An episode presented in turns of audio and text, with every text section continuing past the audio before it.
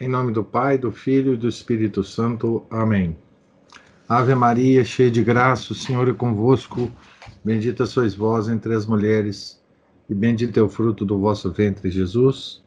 Santa Maria, Mãe de Deus, rogai por nós, pecadores, agora e na hora de nossa morte. Amém. São Felipe Neri, rogai por nós. Nossa Senhora de Fátima, rogai por nós. Em nome do Pai, do Filho, do Espírito Santo. Amém. Então, estamos aqui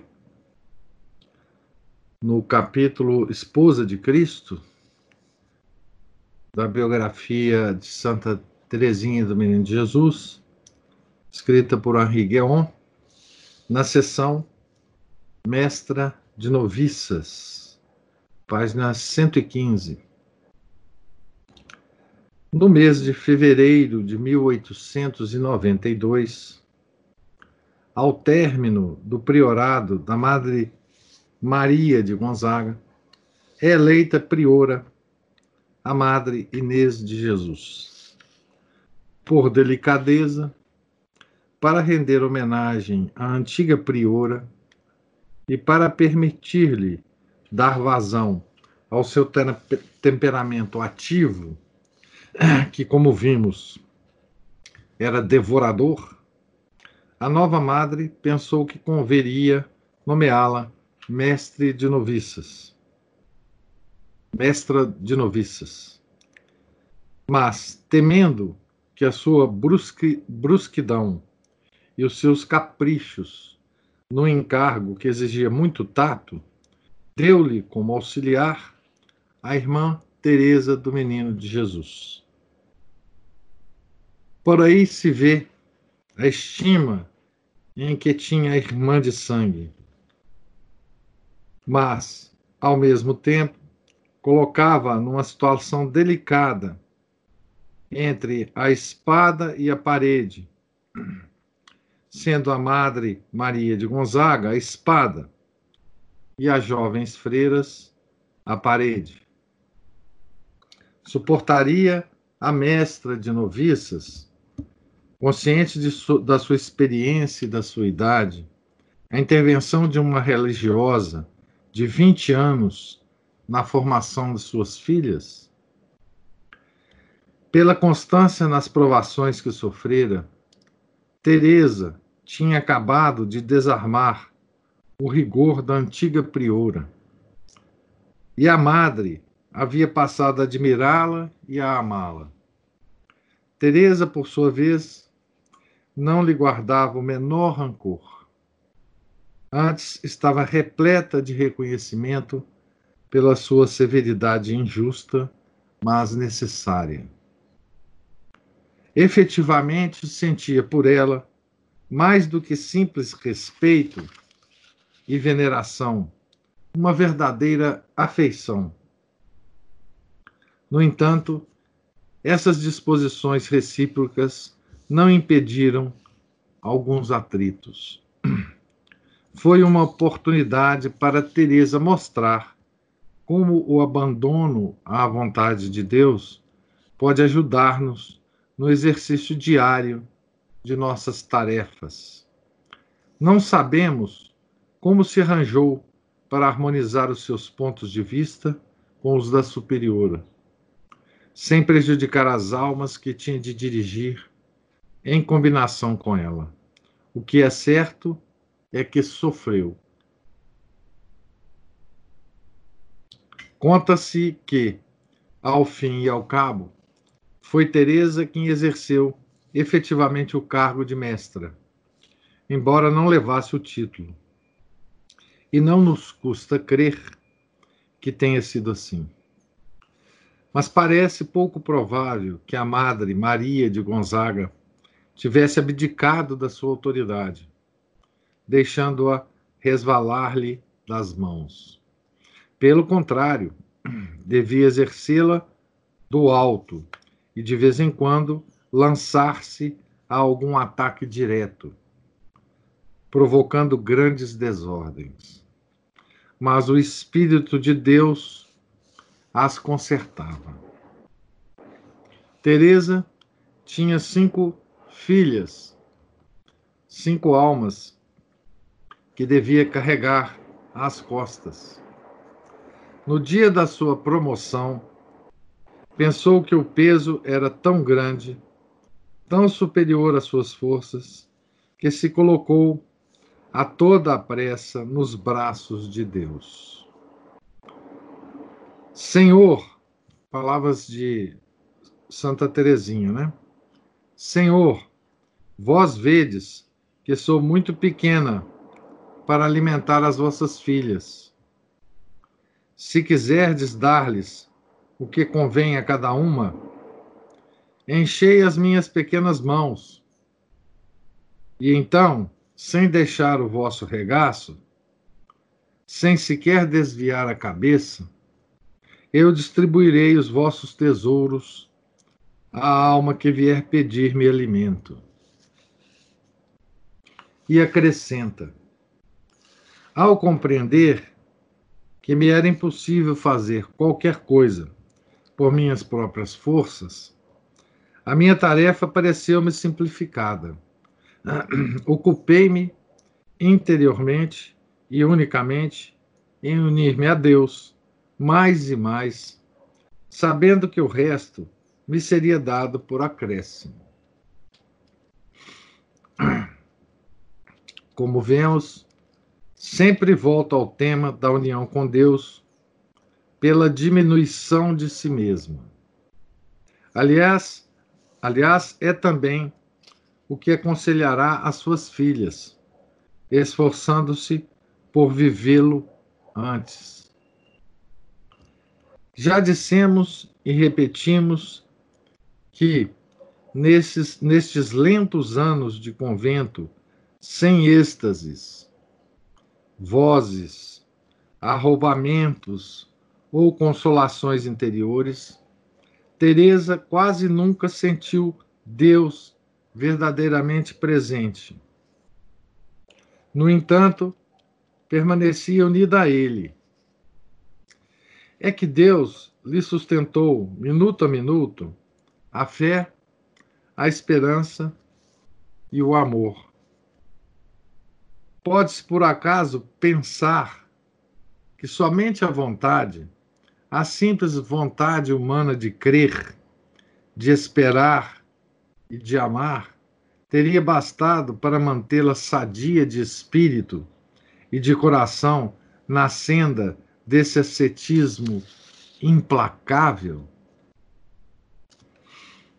Se a contemplação amorosa de Deus não lhe proporciona nenhuma felicidade, infunde-lhe, no entanto, um vigor sempre renovado. Quanto mais Teresa se mortifica, mais a graça a vivifica.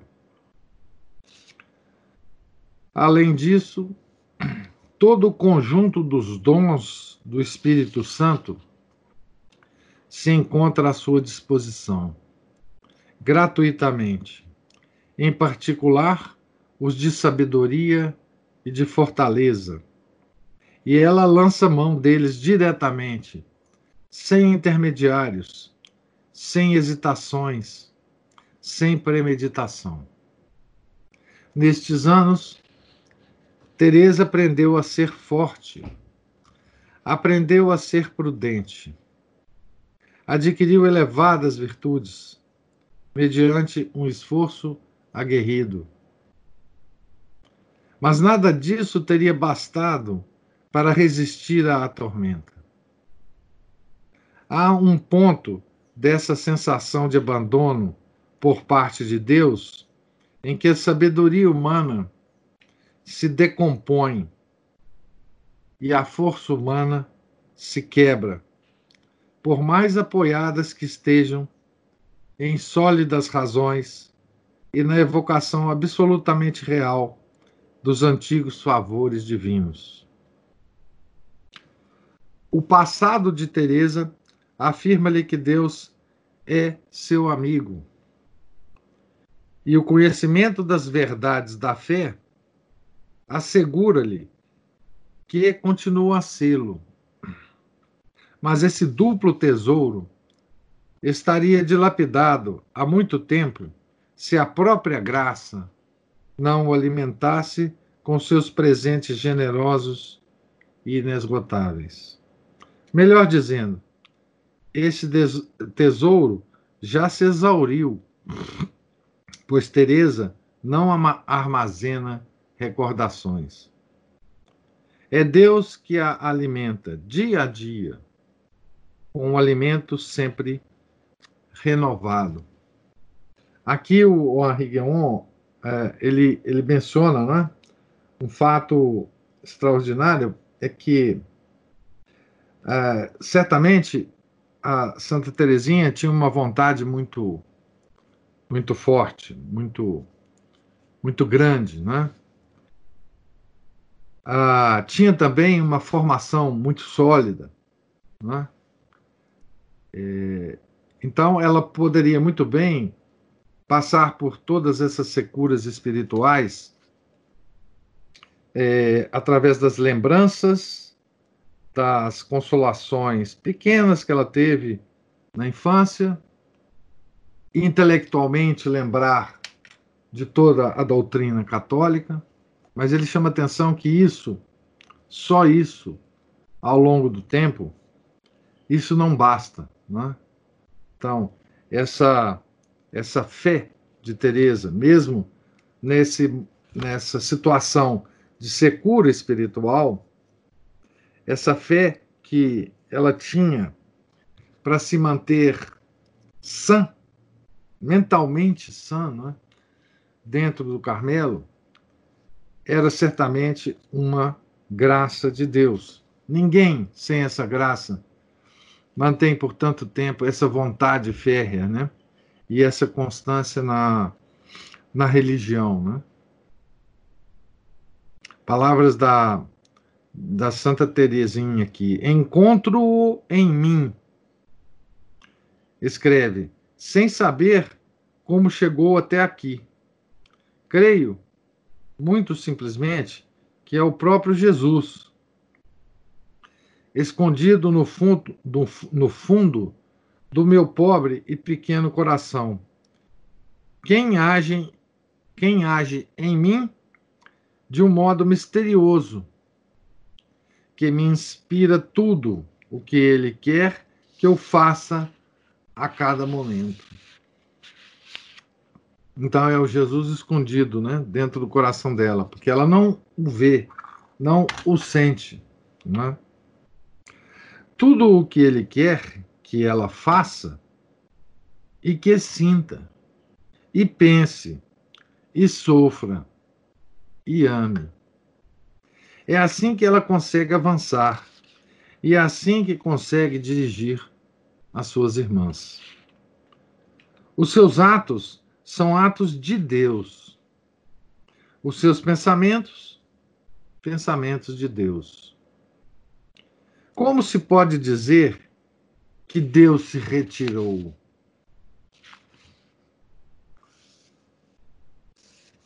como, como se diz, né, que Deus não aparecia, não, não estava retirado, né? Ele estava é, retirado apenas de, de modo sensível, né? Ele estava escondido aos sentidos de Teresa, sentidos externos e externos, né?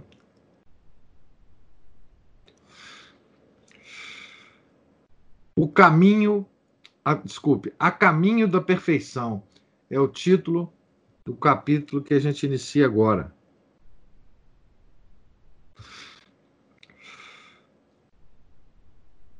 Morte do pai. Celina no Carmelo.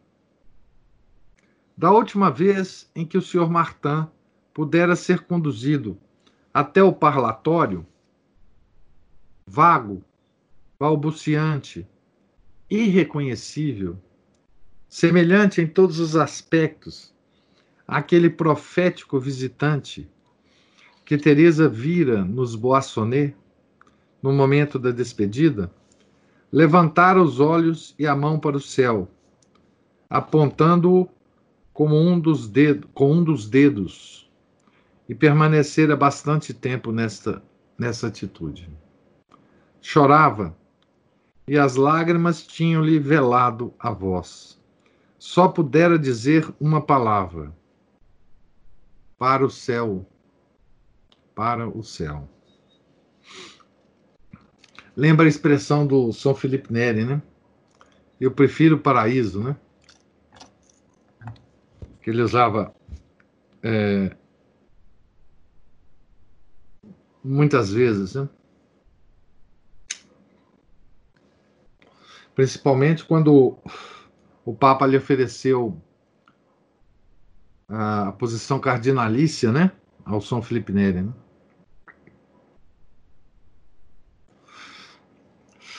Para o céu, para o céu. Lá entrou, sem sombra de dúvida. Tereza, Teresa teve a certeza. O pai faleceu no dia 29 de junho de 1894, no castelo de Mussi, onde o senhor Guerrin o tinha levado para que mudasse de ares durante o verão. Leônia já havia partido para o convento da visitação em Mans. E Celina teve de assisti-lo sozinho, sozinha na agonia. Mas uma grande esperança mesclou-se à sua dor, pois esta morte significava a ruptura do último laço que aprendia a terra. Agora poderia ir ao encontro das suas irmãs no Carmelo. Diante da morte do seu rei, Teresa soube mostrar uma grande coragem. Alegrou-se com a libertação do pai e passou a rezar-lhe como se reza a um santo. Concretamente, pediu-lhe que manifestasse por um sinal, com a permissão de Deus, a bem-aventurança de que gozava e da qual ela estava intimamente convencida.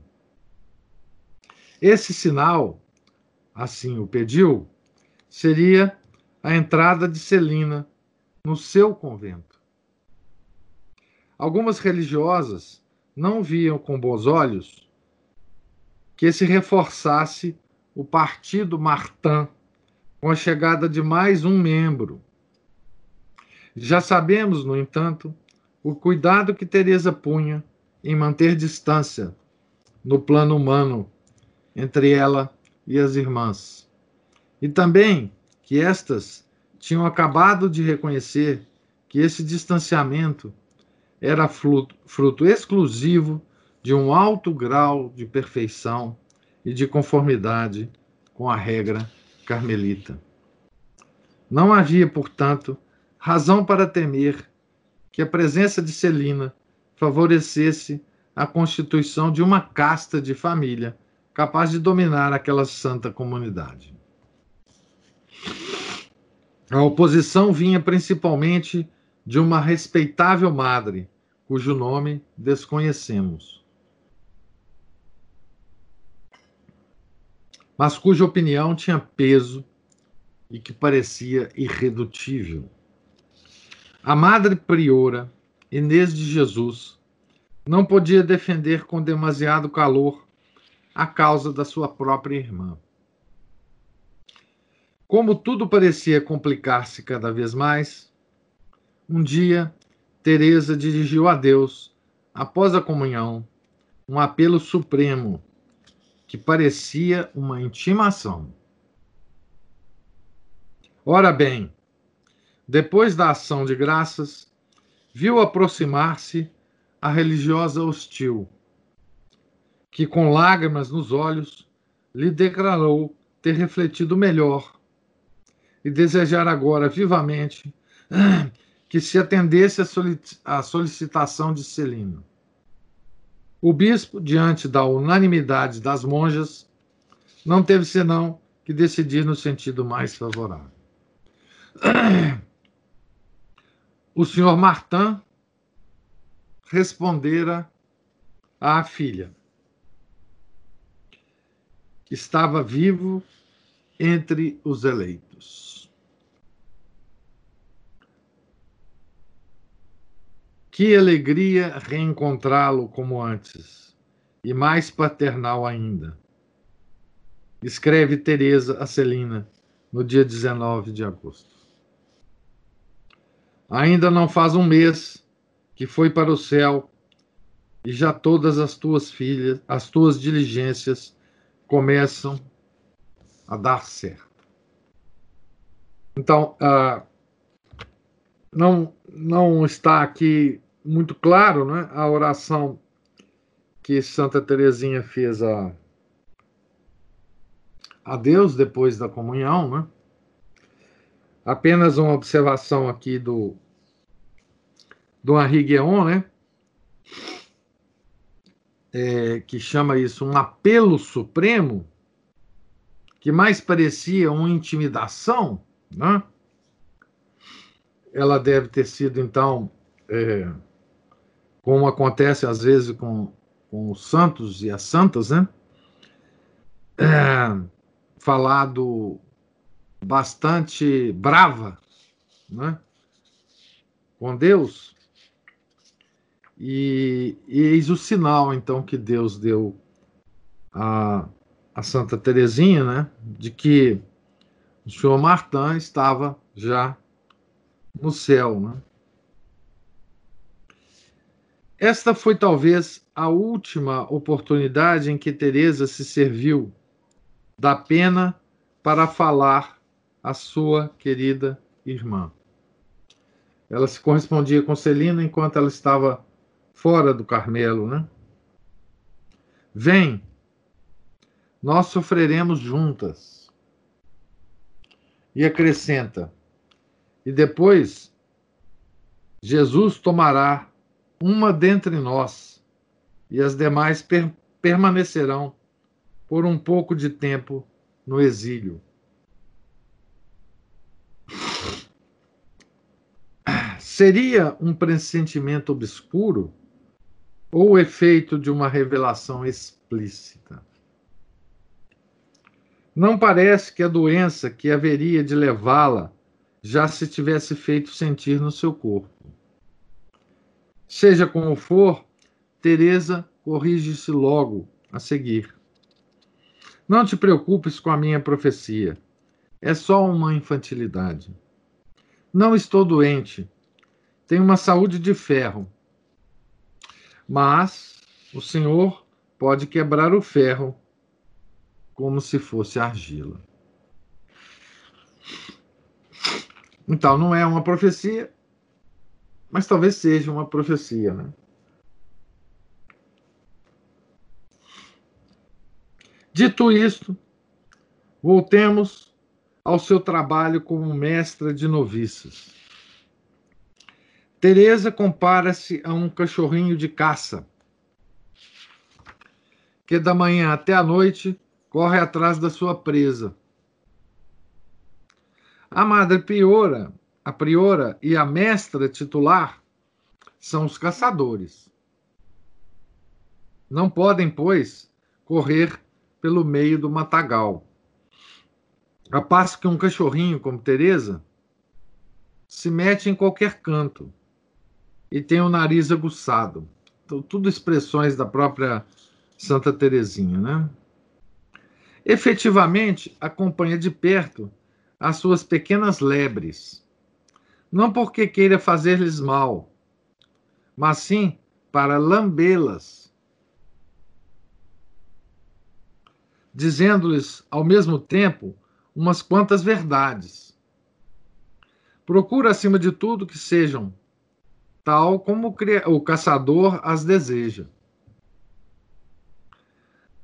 A 14 de setembro, pode contar com mais uma lebre, que no mundo trazia o nome de Celina, e que no convento se chamará Irmã Genoveva da Santa Face. A porta fechava-se, por fim, atrás dela de quantos perigos não escapou. Pouco tempo antes, por ocasião de um casamento, Celina tinha concordado em participar do baile.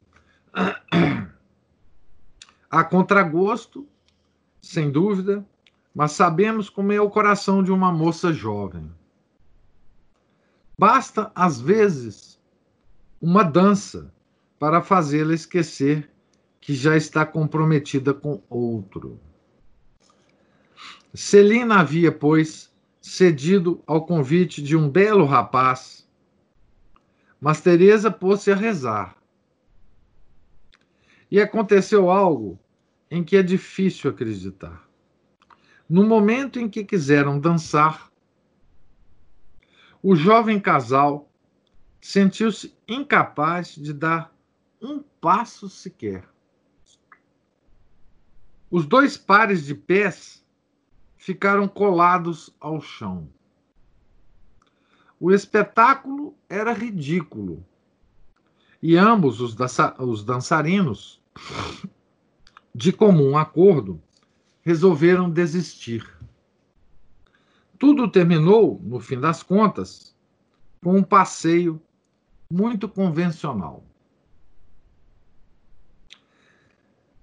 Celina encontrava-se, portanto, definitivamente obrigado, abrigada dos prazeres do mundo. E a sua irmã, bem cedo, lhe ensinará a não ter nenhum outro desejo senão o de amar Jesus até a loucura. O amor de Deus é exigente, sem dúvida. Mas, como disse São João da Cruz, todo-poderoso em obras, que sabe tirar proveito de tudo, mesmo de um baile. Então, aqui foi, digamos assim, um, um ato milagroso né, que aconteceu com a Celina, que poderia quem sabe, se perder né, para a vida religiosa. Né? Então, com a entrada de Celina, é, cumpria-se a assim a,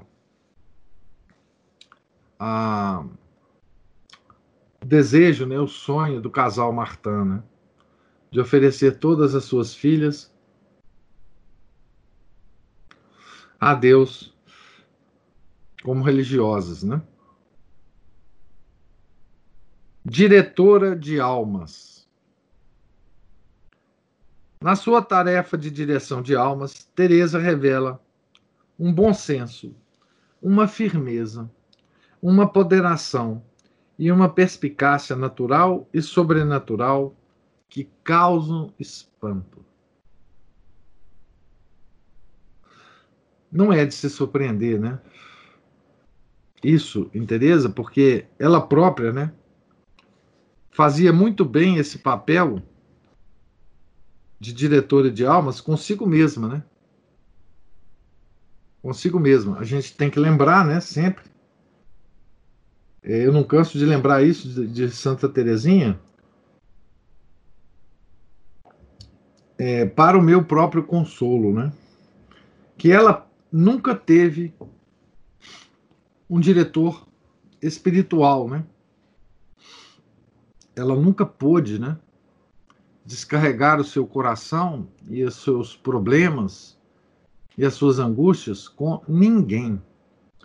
Então, ela sabia muito bem, né? Os caminhos é, que uma alma trilha, né? Na via espiritual. Né? Então, com essa experiência, não, não surpreende né, que ela fosse uma diretora de almas exímia, né? E que pudesse ajudar as noviças de forma extraordinária, né? Porque ela, ela conhecia tudo uh, desse caminho espiritual por já ter trilhado, né? Todos os, os percalços, né? Saber onde, tá, eh, onde estavam todas as, os, as pedras do caminho, né? Eterna para com as suas filhas. Tratas com respeito e esforça-se, sobretudo, por deixar de lado as suas preferências pessoais, a fim de dar a cada uma o impulso que lhe convém.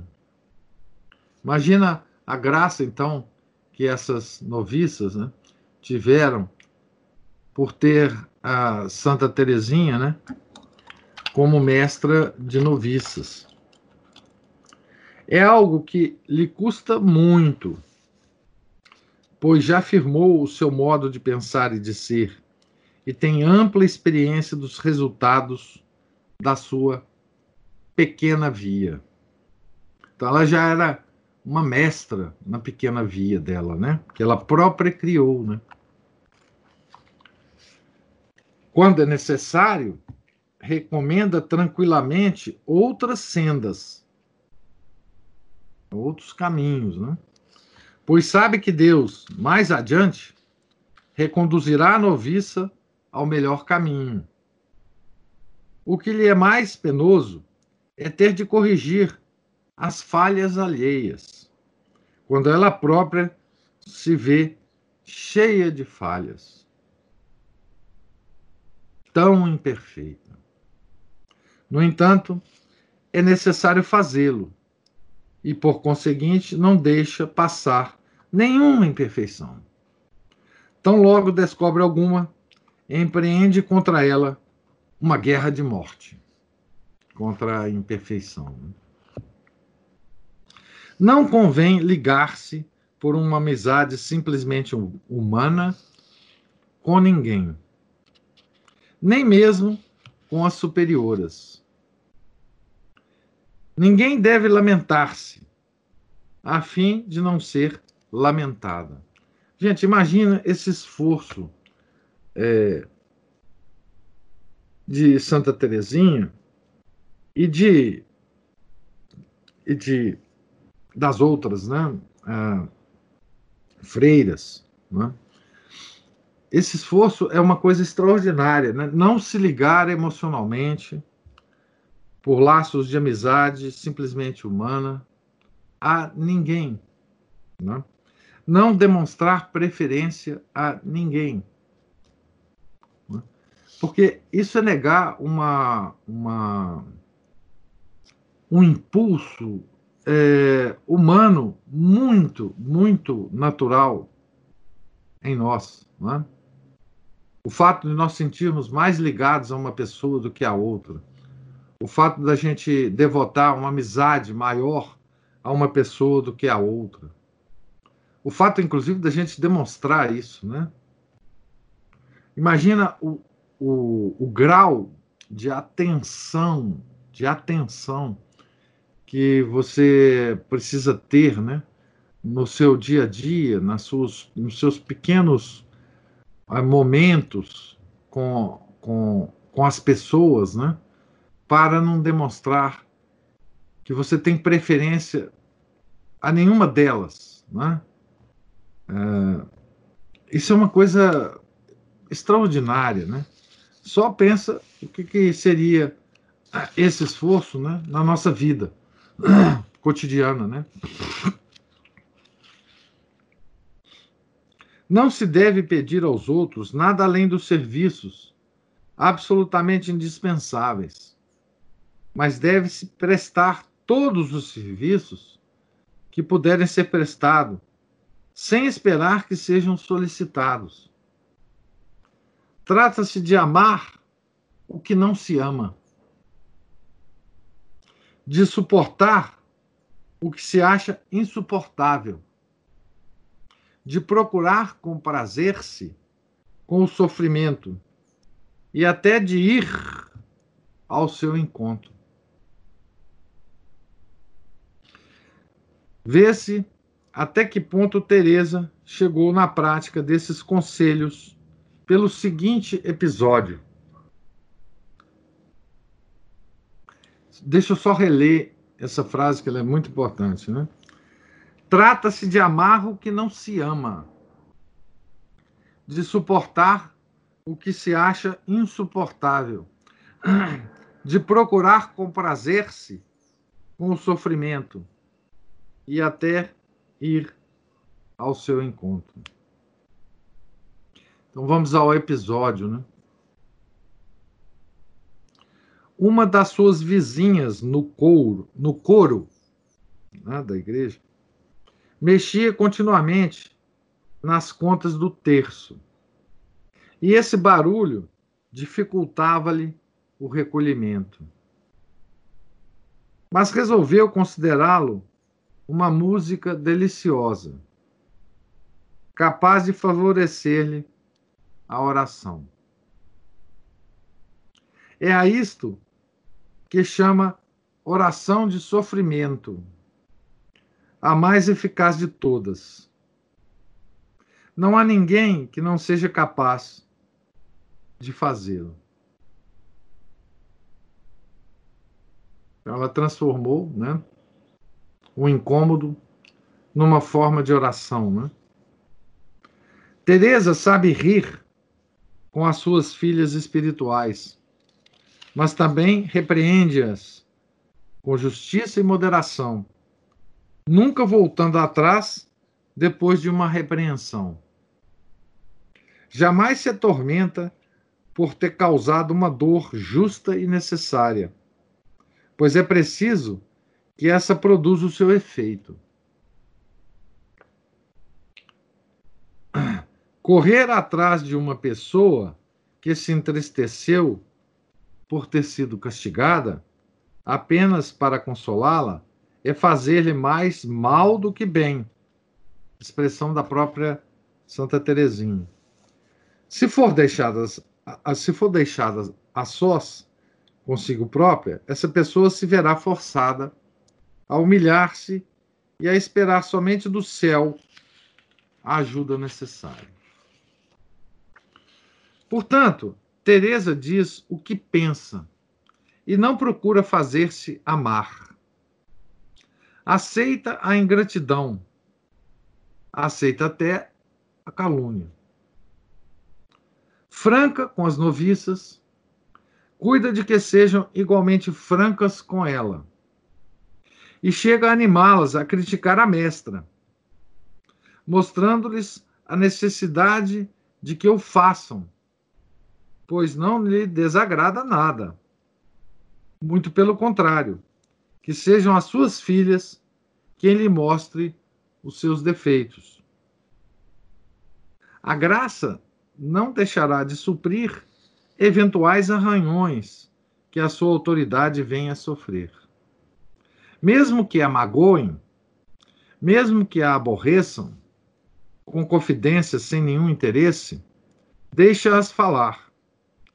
É uma dupla ocasião de mortificação. Para ela, Teresa, né? Frequentemente, tende a ver-se com pessoas suscetíveis, fracas ou obstinadas, mas nunca abandona a peleja. Tal como Joana d'Arc, combate pelo céu. Atribui a Deus todas as vitórias e a si própria as derrotas. Certa noviça vangloria-se diante dela de ter feito prevalecer a sua opinião. Ah, queres dar-te muita importância, exclama Teresa. Quanto a mim, evito o mais possível fazer esse tipo de coisas. Prefiro repetir com Nosso Senhor. Não procuro a minha glória outros se ocuparão dela. Foi a resposta de Santa Teresinha, né? Apesar de lançar mão de todos os argumentos e admoestações que podia, deixava completamente nas mãos de Deus o cuidado de, de curar alguma alma indócil ou assediada por tentações. Quando soava o sino, terminava imediatamente a conversa, pois sabia que cumprir a regra, a, a regra à risca era mais eficaz do que quaisquer palavras. certo dia, suspendeu as confidências de uma noviça no momento em que se ouviu o sinal para a oração. E a noviça despediu-se dela num estado de profundo abatimento. Deus te chama. Ele quer que sofras sozinha, disse-lhe Teresa à saída. E aquilo que teria dito a irmã, disse-o a Deus. Ao mesmo tempo, a noviça, no decorrer da oração, sentiu crescer dentro dela uma paz desconhecida e todas as suas dúvidas se desvaneceram. Teresa tinha começado a obra. Deus a terminara. Pouco a pouco, a, a força de simplicidade, Teresa começou a regozijar-se com a sua própria insuficiência. E assim, quando uma das suas filhas se retirava sem ter encontrado nos seus conselhos o desejado consolo, a esperança da mestra, ao invés de esmorecer, agigantava-se. Era um sinal de que precisava passar a tocha a Deus, que poria em ação a sua graça. Teresa, por sua vez, secundava a graça com a sua oração e a sua humilhação. Veja que coisa extraordinária, né? Que é, se tornou Teresa, né? Que, que, que guia de almas extraordinária, né? Se tornou é, Teresa. Né? Que, que privilégio, né? Dessas noviças.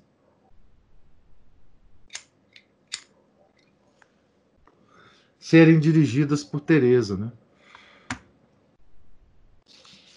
E certamente depois é, essas moças é, verão, né, a grandeza dessa dessa carmelita, né, depois da sua morte, né?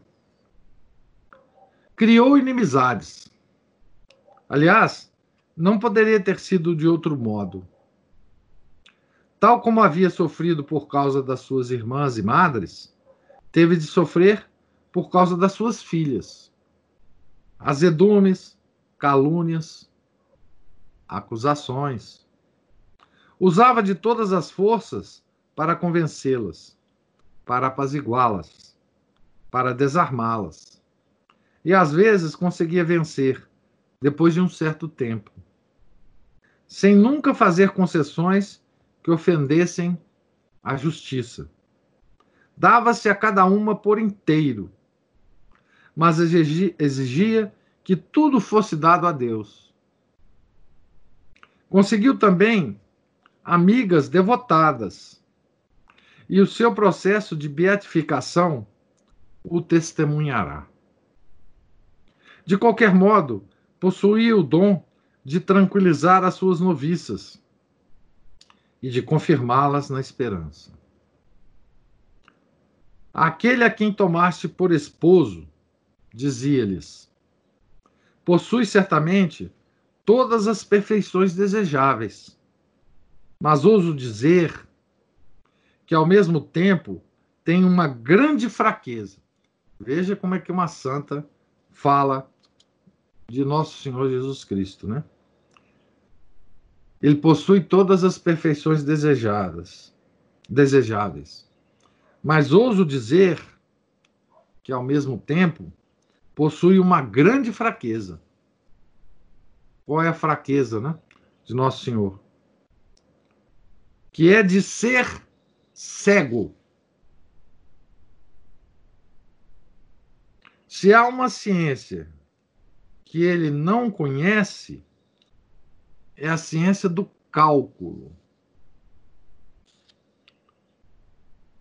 Se enxergasse com toda clareza e se pudesse, se pusesse a calcular, não pensais que diante de todos os nossos pecados nos faria voltar ao nada? Mas não. O seu amor por nós torna-o positivamente cego. Para torná-lo cego assim, porém, e para impedir que se ponha a fazer o menor cálculo, é preciso saber pegá-lo pelo coração. E acrescentava: é esse o seu ponto fraco.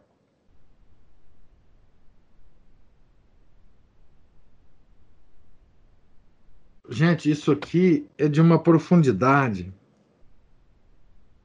teológica, é de uma profundidade espiritual, não é? Porque dito assim, não é? Dito como Santa Teresinha disse aqui, né? Parece uma coisa até engraçada, né? Parece uma um, um raciocínio de criança, né? Mas isso é de uma profundidade. Porque o que está sendo dito aqui é um, é um tema já tratado por, por grandes é, teólogos, né? que é um tema assim, é de que Deus, uma vez que nós nos que nós tendemos a ele, né? Ele esquece os nossos pecados. Né? É, como, como Santa Teresinha disse aqui, né? Ele se torna cego. Né? O, o, tema, é, o tema parece é, esquisito, né? Deus não esquece nada. A gente sabe disso, né? Deus sabe tudo, sabe os mínimos detalhes da nossa vida. Ele sabe todos os nossos pecados, tudo que aconteceu conosco. Não é? Ele absolutamente não esquece nada.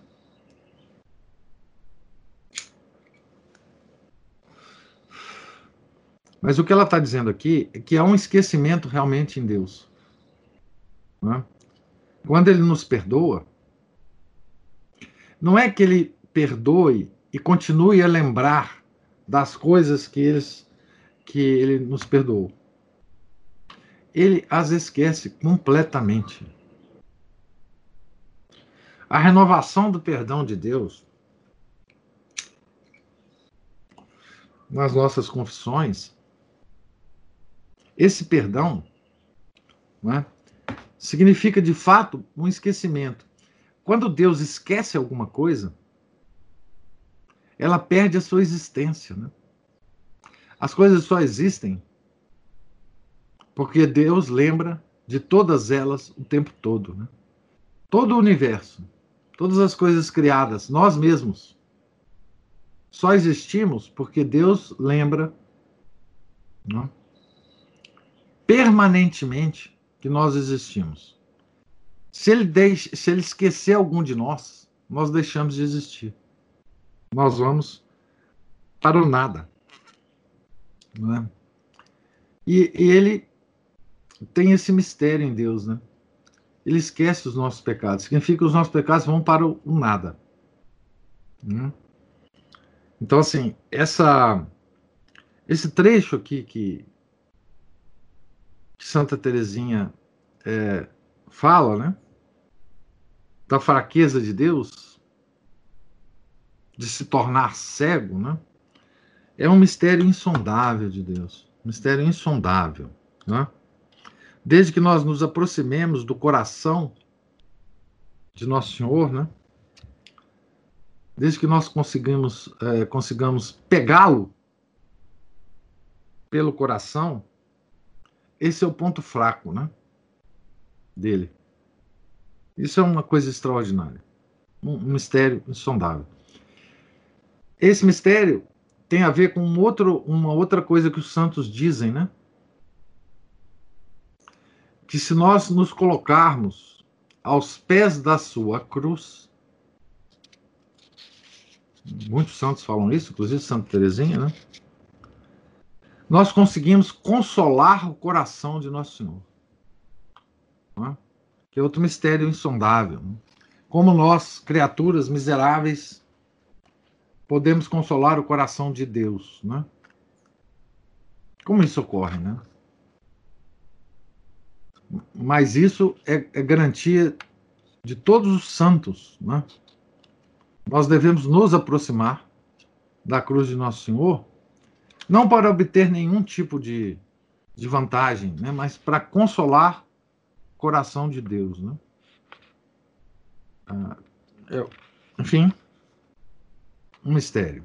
É, nossa religião é plena de mistérios luminosos, digamos assim, mistérios luminosos. Nada a ver com os mistérios luminosos aí do, do terço moderno, não. Mas é, são mistérios que iluminam, não, não escondem, iluminam, embora nós não entendamos esses mistérios, né? Não entendamos esses mistérios.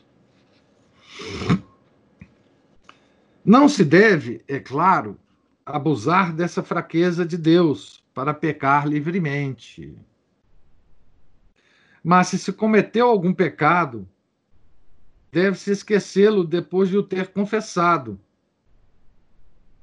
Num grande e generoso ato de amor, a fim de que também ele o, o esqueça.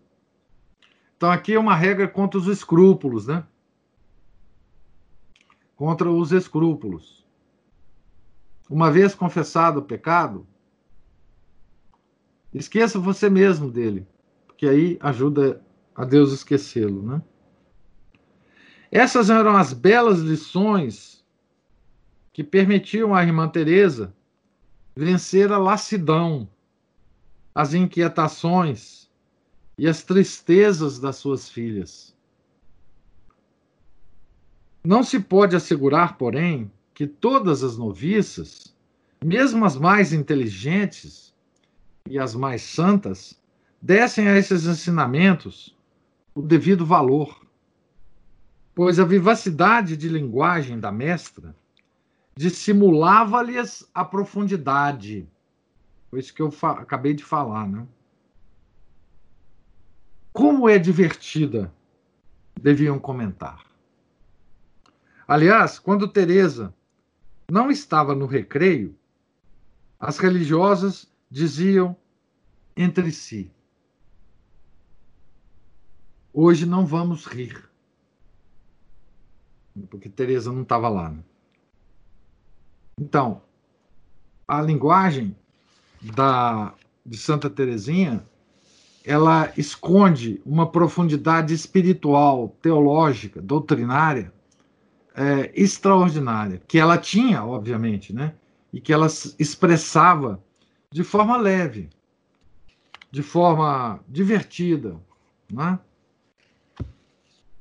ah, para as suas noviças e nas suas cartas e, e na sua história de uma alma, né?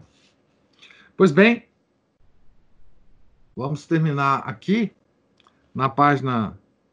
Estamos na página 124, no, cap, no capítulo A Caminho da Perfeição, e na sessão exatamente que ele vai falar do livro a, de Santa Teresinha, a história de uma alma. Então, é, pergunto a vocês se vocês têm alguma observação ou pergunta a fazer a respeito dessa leitura de hoje.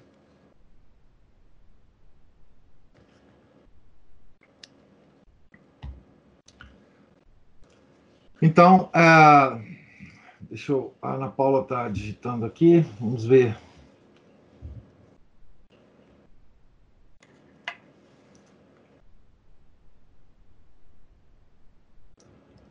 Vou falar que é mais rápido do que digitar. Que eu achei ah. a leitura de hoje riquíssima. Não que nos outros dias não seja, mas essa, essa parte aqui, essas explicações que o senhor deu hoje foram muito boas. É, isso é um mistério realmente assim Porque ninguém. Uh, se, se os santos não tivessem dito isso, né? Sempre. Ninguém poderia aproximar-se da, da cruz do Nosso Senhor para consolar o coração dele, né? Porque isso é, seria até uma blasfêmia, né? Seria uma coisa assim impensável para qualquer pessoa de bom senso, de inteligência média, né? Mas como assim? Eu não posso fazer isso de jeito nenhum. Seria uma coisa assim até que nos é, causar, causaria repulsa, né?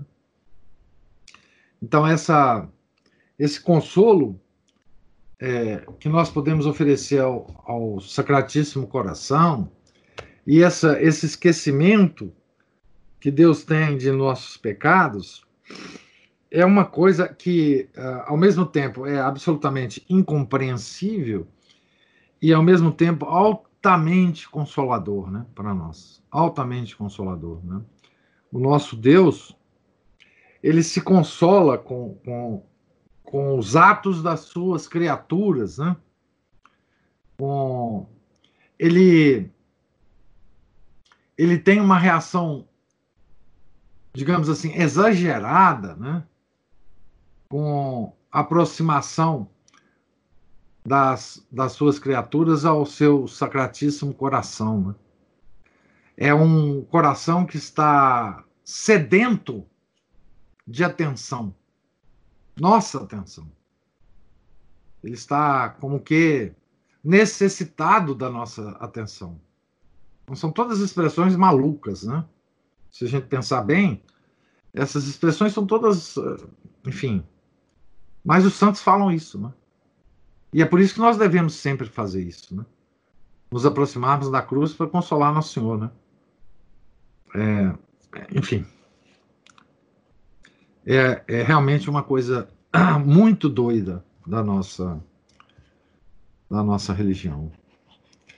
Então, gente, Deus lhes pague pela atenção pela generosidade. Amanhã, se Deus quiser, nos encontraremos aqui. Continuaremos a leitura dessa biografia extraordinária. Tenham todos um santo dia. Em nome do Pai, do Filho e do Espírito Santo. Amém. Ave Maria, cheia de graça, o Senhor é convosco. Bendita sois vós entre as mulheres, e bendito é o fruto do vosso ventre, Jesus. Santa Maria, Mãe de Deus, rogai por nós, pecadores, agora e na hora de nossa morte. Amém. Santa Teresinha do Menino de Jesus e da Sagrada Face, rogai por nós. São Felipe Neri, rogai por nós. Nossa Senhora de Fátima, rogai por nós. Em nome do Pai, do Filho e do Espírito Santo. Amém.